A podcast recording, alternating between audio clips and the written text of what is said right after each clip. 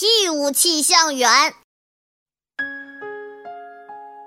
呱呱家养了一只聪明、可爱、漂亮的大花猫，呱呱很喜欢这只大花猫，把它当做自己的好朋友。每天呱呱去上学，大花猫都会很舍不得，一直跟在后面叫。呱呱放学回家，大花猫早早的就站在门口迎接了。一天早上。呱呱背起书包，准备去上学了。可大花猫并没有跟在后面叫。呱呱看见大花猫在那儿舔自己身上的毛，呱呱有点不开心，小声嘀咕着：“大花猫为什么不理我了？为什么只顾舔自己身上的毛玩呢？是不是不喜欢我，不跟我玩了呢？”这时。妈妈笑着对呱呱说：“猫儿这是在告诉我们，天快要下雨了呢。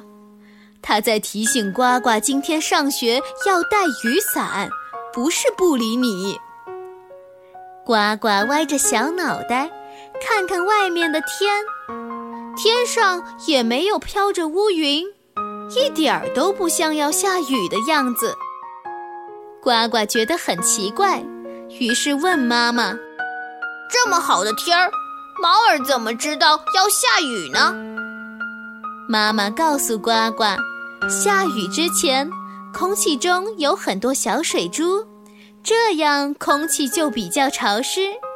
但是我们不一定会察觉到，但花猫已经感觉到了，然后就通过打喷嚏和舔毛来向我们预报天气。”呱呱这下全明白了，原来他家的大花猫还是个气象员呢。他拿过妈妈给自己准备的雨伞，回过头来对大花猫说：“谢谢你，聪明的花猫。”然后开开心心的上学去了。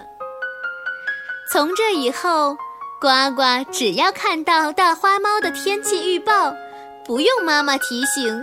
也知道自己准备好雨伞上学了，他还把这件事儿告诉他的同学们，让同学们也懂得了这个小知识。